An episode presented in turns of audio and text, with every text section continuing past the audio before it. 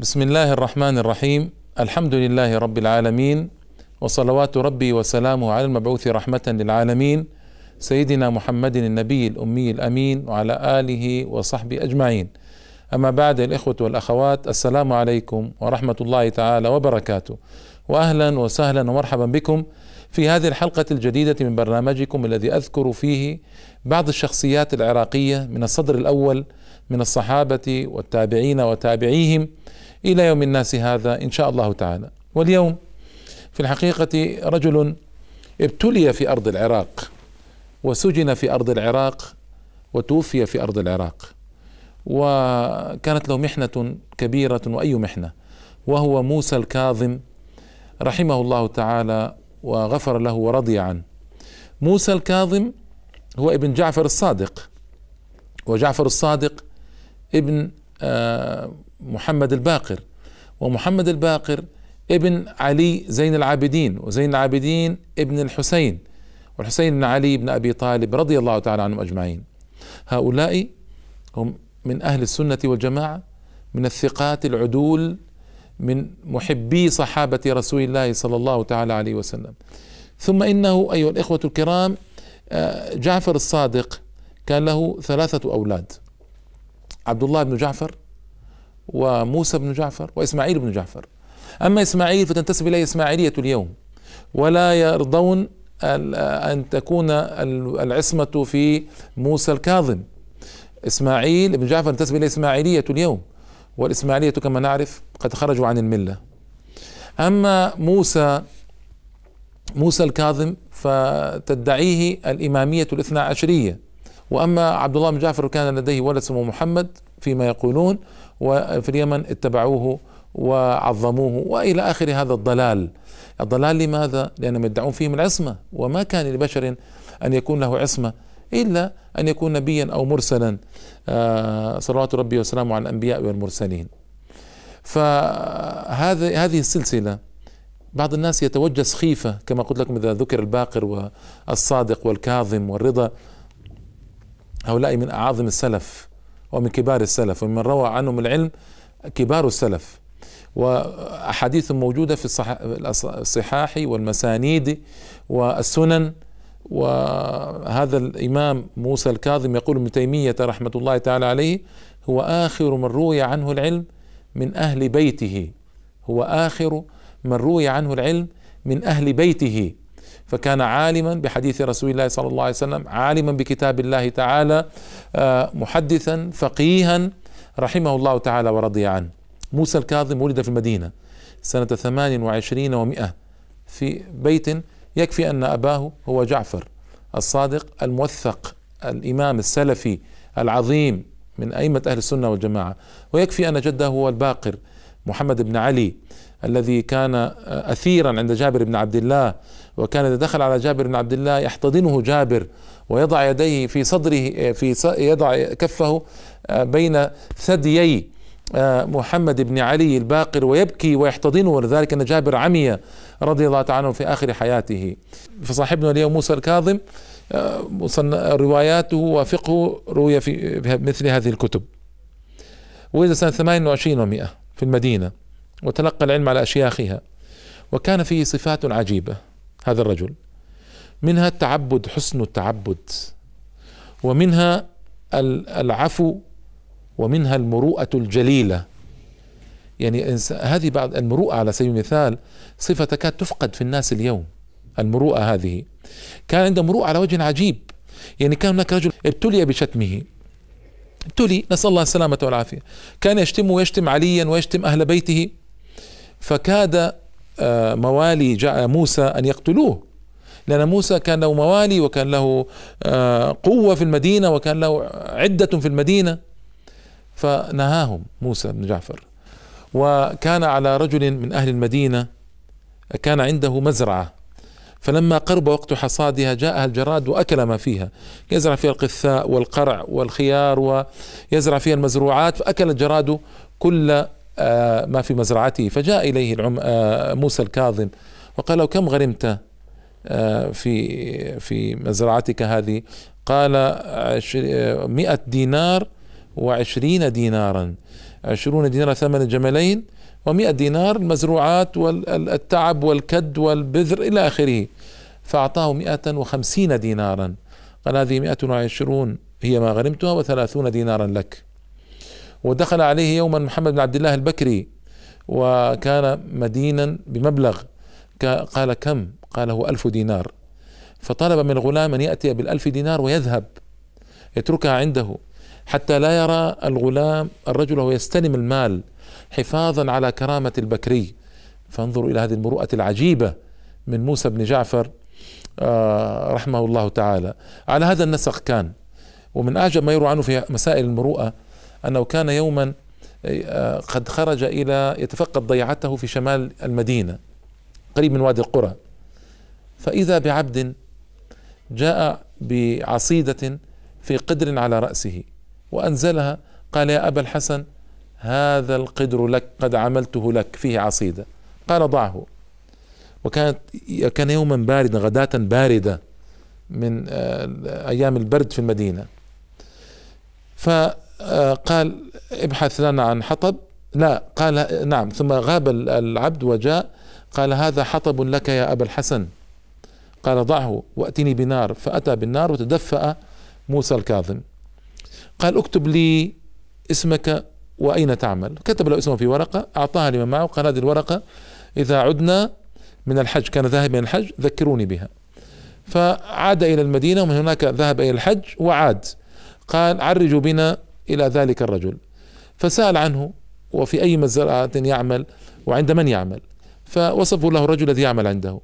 فذهب إليه موسى بن جعفر بنفسه وأرسل رجلا ليطلب مقابلته وقال لا تقل له إني معك حتى لا يتكلف ويأتي لكن اطلب أن أقابله. فالمهم عرف الرجل أن موسى الكاظم فجاء مسرعا.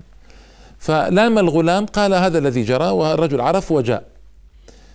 فاشترى من الرجل الضيعة أو المزرعة اشتراها برقيقها أي بعبيدها بكل ما فيها ثم جاء إلى ذلك العبد فوهبه المزرعة ووهبه الرقيق.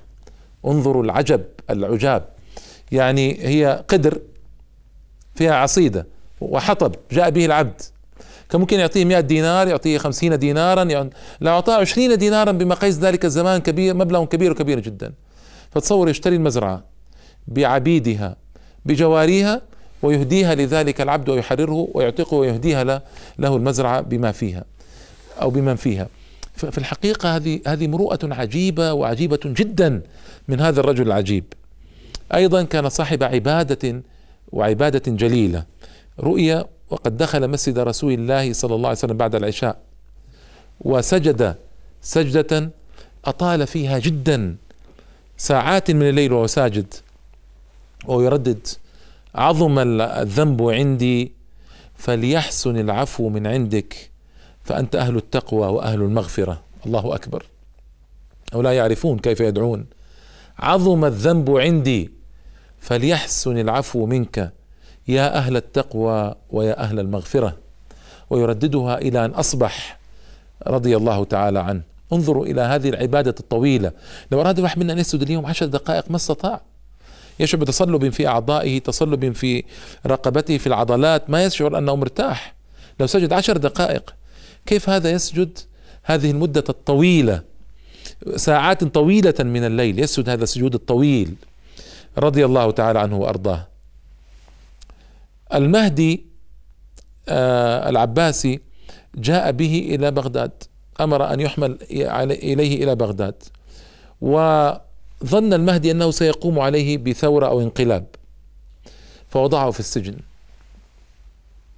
في ليلة من الليالي استيقظ المهدي فزعا ونادى الربيع حاجبه وقال له ائتني بموسى الكاظم.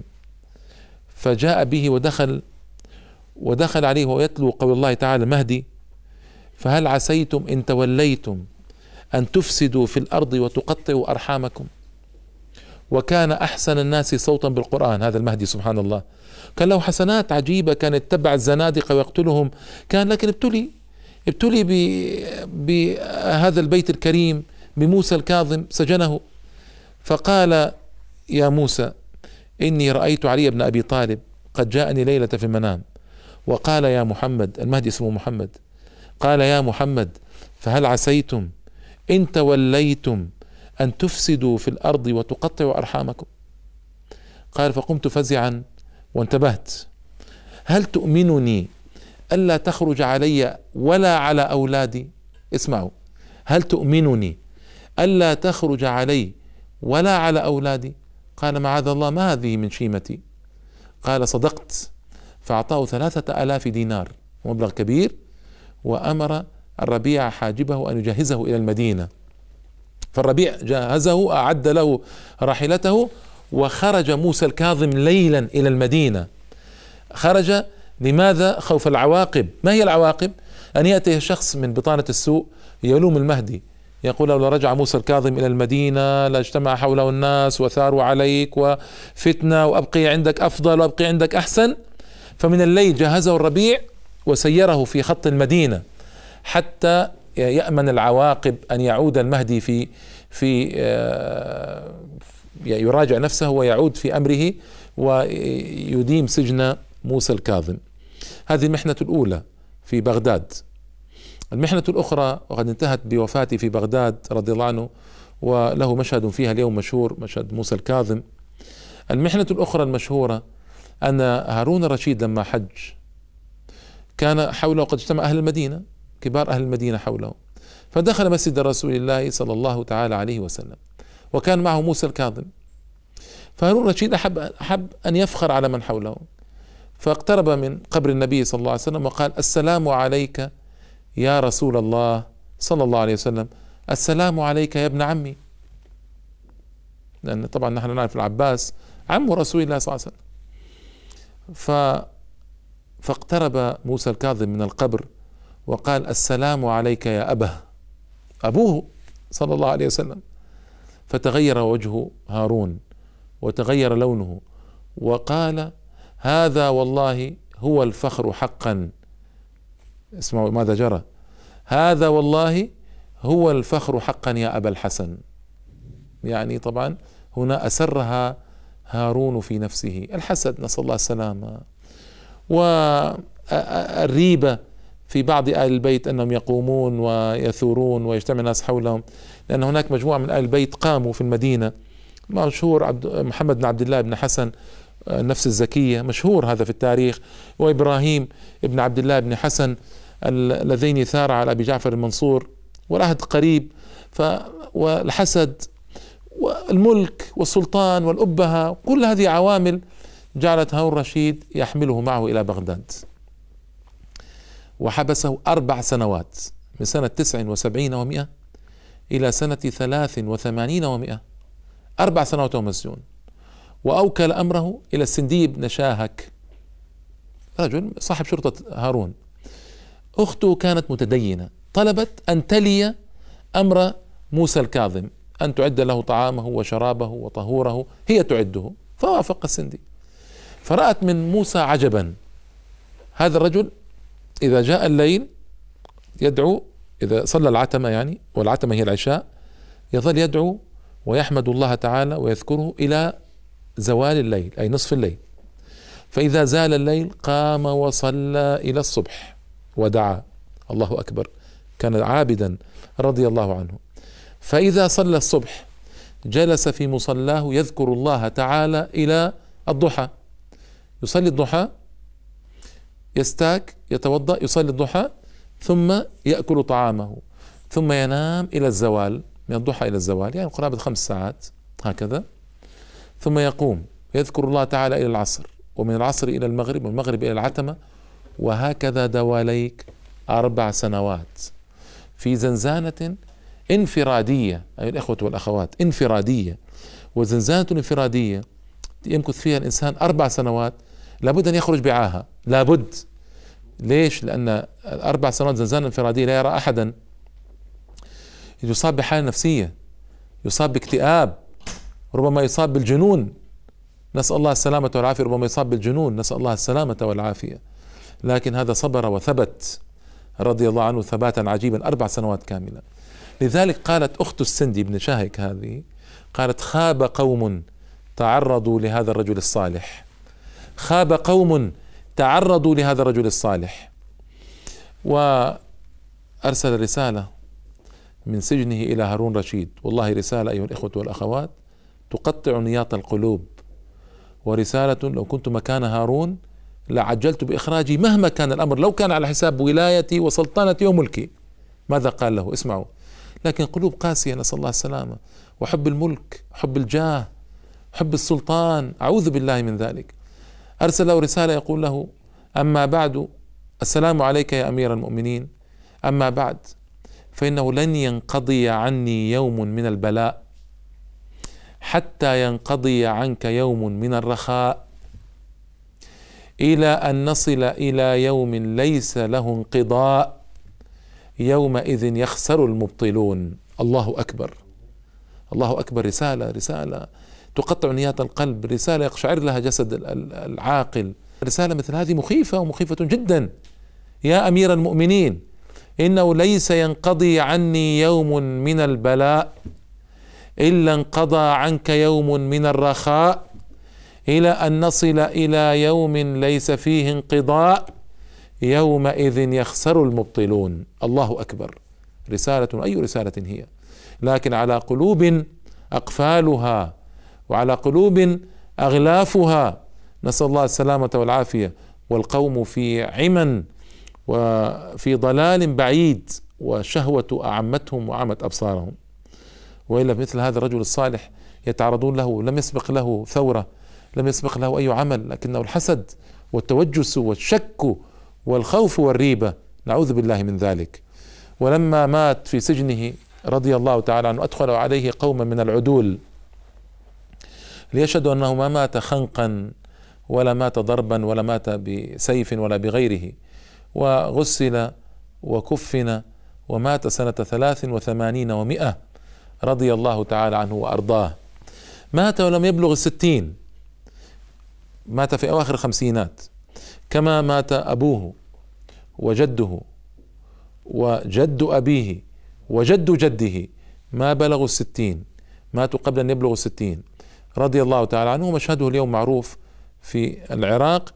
نعم مشهد مبالغ فيه مشهد موسى الكاظم مبالغ فيه ويحصل عنده من البلاء ما يحصل. هذا رجل كان سلفيا موحدا صحيح العقيدة صحيح الإيمان. آه، لا يرضى المظاهر الشركية التي تجري اليوم حول قبره معاذ الله. رجل صافي العقيدة سليمها. لكن يعني هذا الذي جرى في العصر الأخيرة ب يعني محبة الناس لآل بيت رسول الله صلى الله عليه وسلم وانكبابهم على قبورهم في صورة لا يرضاها آل البيت والله. لا يرضاها. هذه سيرة آل البيت معروفة. سيرتهم طاهرة معروفة صافية. التوحيد فيها له مساحة جليلة عظيمة. وأقوالهم رائعة. ولا يرضون إطلاقا من أتباعهم هذا الغلو إطلاقا. نعم إن سيرة مثل سيرة موسى الكاظم لا تتكرر كثيرا في الأرض حقيقة. مثل هذا الرجل عابد صالح زاهد كريم إلى درجة عجيبة صاحب مروءة لم أسمع بمثلها في الأولين إلا قليلا وقليلا جدا. آه، صاحب علم ورواية واسع العلم كثير الرواية والحديث سجلت رواياته وسجل فقهه في كتب السنة وكتب الفقه الأولى وكتب المصنفات والسنن والمسانيد و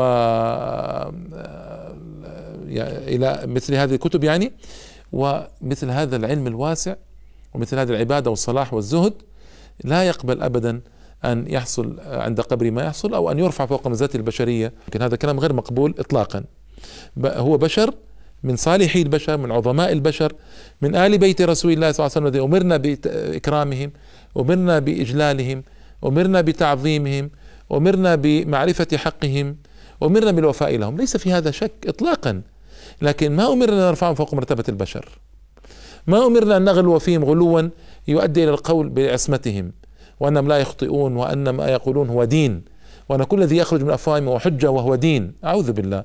هذا هو رسول الله صلى الله عليه وسلم حقا وصدقا. وإني لا أعجب من أقوام يعظمون الحسين ويعظمون الكاظم والصادق. أعظم من تعظيم علي بن أبي طالب بل أعظم من تعظيم رسول الله صلى الله تعالى وسلم. ويظلون يذكرون الصادق والباقر والكاظم والحسين وأكثر مما يذكرون رسول الله صلى الله عليه وسلم وأكثر مما يذكرون علي بن أبي طالب آه، الأسد الغالب. رضي الله عنه.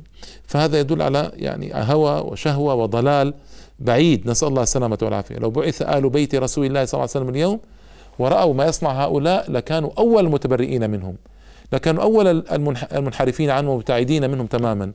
لأن الإخوة والأخوات بليتنا في الغلو في آل بيت رسولنا صلى الله تعالى عليه وسلم. وكم افترق المسلمون بسبب هذه البلية.